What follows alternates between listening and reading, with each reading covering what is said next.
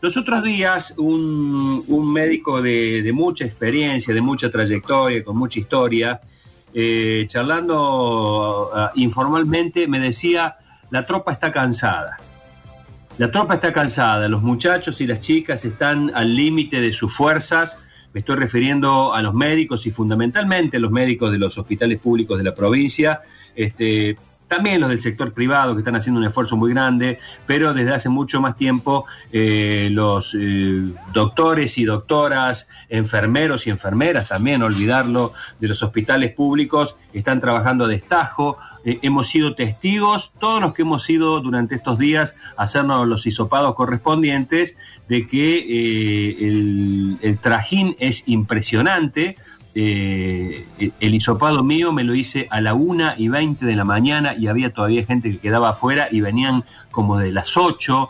Este, la verdad, la verdad, la verdad que está muy dura la situación y bueno, y es bueno darle voz también a, los médicos para que se puedan expresar, para que puedan, este, en fin, eh, dar a conocer su situación. Recuerden ustedes que cuando empezaron incluso las, cuando empezó el, coronavirus a plagar nuestro sistema de vida, había muchas muchas personas en muchos lugares que comenzaron a temer por los médicos que vivían en edificios, en lugares, este, en, en casas, eh, los vecinos, en fin.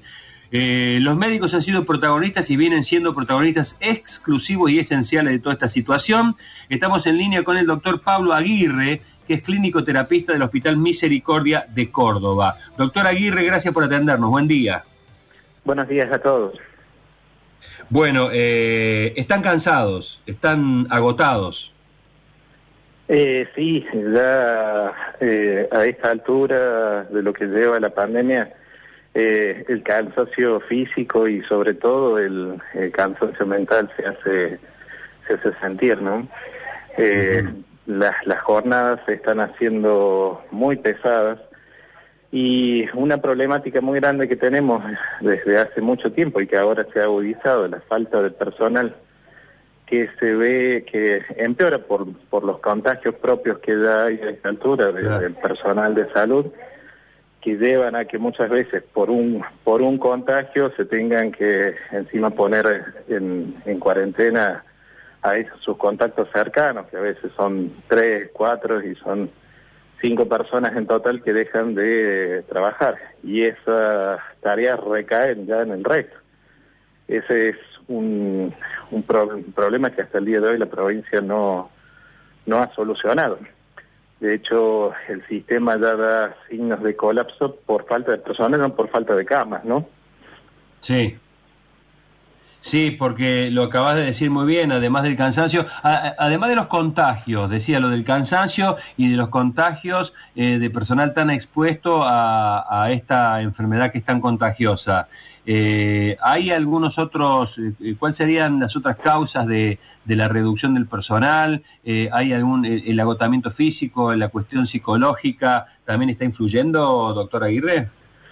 Sí, hay un, una falta histórica de personal que la cual se venía reclamando desde hacía años y a la cual el, el, Ministerio de Salud de la provincia nunca había dado oídos y que, bueno, con la pandemia, ya sea con, con los contagios, que hoy en día, digamos, el, el virus está en estado de circulación comunitaria, la mayoría de nosotros se puede contagiar tanto adentro como afuera, eh, y eso hace que, haya muchos contagios de, del personal.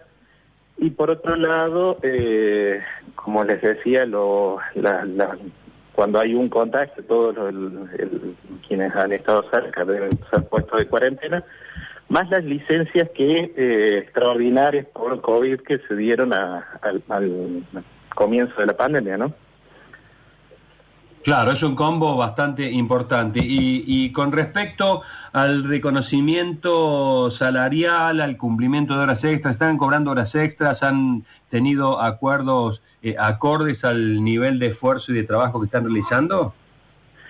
No, nosotros creemos que es eh, bastante injusto. Esta semana el, el, ministro de Salud, el doctor Cardoso, salió a... a eh, expresó que iba a haber un bono para las, terapias para los enfermeros, kinesiólogos y médicos de las terapias intensivas de los hospitales COVID. Lo que le recordamos al, al ministro que la lucha se viene dando en todos los hospitales, de hecho en, nuestro, el Hospital Misericordia, que es mal catalogado como un hospital limpio, hoy en día ya no existen hospitales limpios, nosotros tenemos en la guardia pacientes COVID desde que arrancó la pandemia, hemos visto, y quedan muchas veces internados en, dentro de la guardia por varias horas hasta que podemos derivar, horas o días. Hemos tenido pacientes COVID cuatro o cinco días internados aquí en, la guardia. Eh, y bueno, ese el, personal que trabaja ahí no está siendo considerado en este momento. Nosotros tenemos un atraso salarial de ya de, un par de años. Eh, Daniel. Aquí estamos. Eh, Pablo, eh, ¿cómo llevan ustedes el tema este de la pandemia? ¿Toman recaudos especiales? ¿Por qué pensás que pasó lo de brotes en algunas instituciones de salud que por suerte no se ha replicado en, en otros? ¿Qué cuidados especiales, por ejemplo, tenés cuando llegas a tu casa, en el contacto con tus hijos, con tu mujer? Eh, mira, eh, brotes se están dando en todos los hospitales, en, eh, digamos, a esta altura, como, como explicaba, los, los contagios son tanto de afuera como de adentro. Yo particularmente siempre he tenido tratado de, de ser bastante coherente tanto con mi lugar de trabajo, digamos, como fuera de él. Eh, yo estoy tanto aquí, yo también tengo actividad en el sector privado, eh, en una terapia donde, bueno, esta semana lo hemos tenido prácticamente lleno de pacientes eh, COVID-19 positivos en, en estado crítico. Bueno, y los cuidados cuando uno sale, salir con... Ahí, esto nos va a dejar algunas costumbres que por ahí no teníamos, así como el N1H1 nos dejó el lavado de manos y el alcohol en gel, bueno, eh, por ahí costumbres que, sobre todo en el sector de salud las conocíamos, pero por ahí no las llevábamos del todo adelante. Eh, el, el hecho de ir, con, cambiarnos dentro de la institución, salir de la institución, bañarnos ahí, cambiarnos ahí, esto también va a ser un llamado de atención porque las instituciones en estos momentos muchas veces no tienen sus instalaciones públicas eh, preparar para esto, un, baño para que nos podamos duchar y salir, ¿no?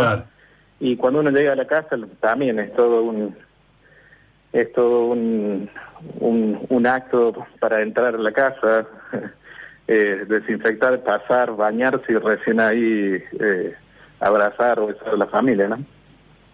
Eh, ¿Cuántas horas están trabajando promedio los médicos que están, digamos, en el frente de batalla? Y nosotros tenemos en la provincia un contrato de 35 horas semanales que en algunos hospitales, como en el caso de nosotros, hay meses que se excede por un par de horas. Y eh, bueno, hace ya más de seis meses que se nos suspendieron eh, las licencias. Lo único que se nos ha dado en estos últimos dos meses fue lo que se denomina licencia sanitaria, que es una semana eh una semana que será el año y, que se tiene que tomar después de las vacaciones de julio. Ese ha sido el, el, único descanso que algunos de nosotros hemos podido tener. Eh, ¿Esas 35 horas semanales distribuidas en 6 días o en 5? Eh, depende del sector, digamos, la, los que estamos abocados a los servicios de guardia, que tenemos guardias de 24 horas, todavía la, la provincia sigue contando con un régimen de 24 horas. están repartidas más o menos entre, son seis guardias mensuales, un poco más, o poco menos dependiendo del, mes. Bien, y, en este estado de situación, ¿sienten ustedes que pueden darlo todo? Yo lo he comprobado personalmente, pero por ahí notan que el cansancio merma sus capacidades o notan ustedes que el nivel de prestación sigue siendo de excelencia. Eh, el sistema funciona por la voluntad de, los trabajadores y las trabajadoras del, sistema de salud. Como te digo, eh, hoy en día el, polo no está a, la capacidad que tiene que, estar por falta de personal. todo lo que funciona funciona por, por, un, por la gran voluntad de, de, todo el personal de salud. Eh, sin ir más lejos, en el día de ayer la guardia del miércoles del hospital había quedado diezmada. Eh, por la voluntad de, médicos, de guardia, de hecho hoy día una compañera mía la sacaron de jueves para que fuera a, atender la guardia del día de ayer que se había quedado sin médicos. Eh, entonces, es un, constante trabajo y una voluntad que no se apaga más allá del, del cansancio físico y mental que se nota en las relaciones, eh, tanto aquí como en, en nuestras casas. Notamos que, que muchas veces nos afecta la, actividad. Eh, Mariana. ¿Qué tal? Buenos días. Eh, preguntarle dos cosas. Primero, si se sigue sintiendo esa discriminación o ese marcado con el dedo que tenían al principio. Recuerdo, hemos hecho notas incluso este, de, en edificios donde le ponían en la puerta a médicos que por favor se vayan a otro lado, que no los querían ahí.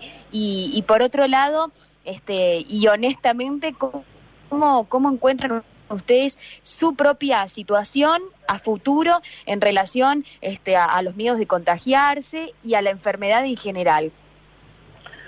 Mira, yo por suerte no tuve que, sentir esa discriminación, eh, eh, pero bueno, sé que ha existido, eh, ha sido concreta. Hoy en día, y esto quiero dejarlo claro, digamos, para toda la población, tenemos un estado de circulación hoy en el riesgo de, infectarse y de infectar a otros está en todos lados, no solo en los hospitales. Por ende, ya la diferencia entre personal de salud y, quien no lo es no existe. Eh, claro. El panorama es bastante complejo. A corto plazo no vemos eh, las soluciones que nosotros eh, creemos que serían necesarias para mejorar la, atención a la comunidad y como siempre sospechamos que eso va a sobre nosotros. Bueno, eh, doctora Aguirre, la verdad que hacía falta visibilizar esta situación de la cual nadie es ajeno, pero es bueno que se sepa del enorme esfuerzo que están haciendo, sobre todo cuando este, una nota que realizábamos ayer, si no recuerdo mal, con el doctor Atienza, nos decía que la situación todavía le queda mucho por, por delante, mucho por, por, no quiero decir empeorar, pero bueno, este, no tiene visas de mejora todavía porque se ha liberado todo, porque la gente ya no cumple, porque está todo el mundo podrido, este, así que eh, va a ser un largo camino el que tiene por delante todavía, doctor.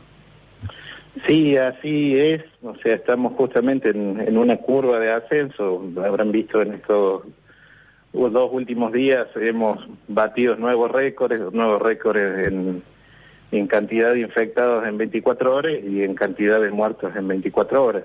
Un día y al otro, un día un récord, al otro día otro.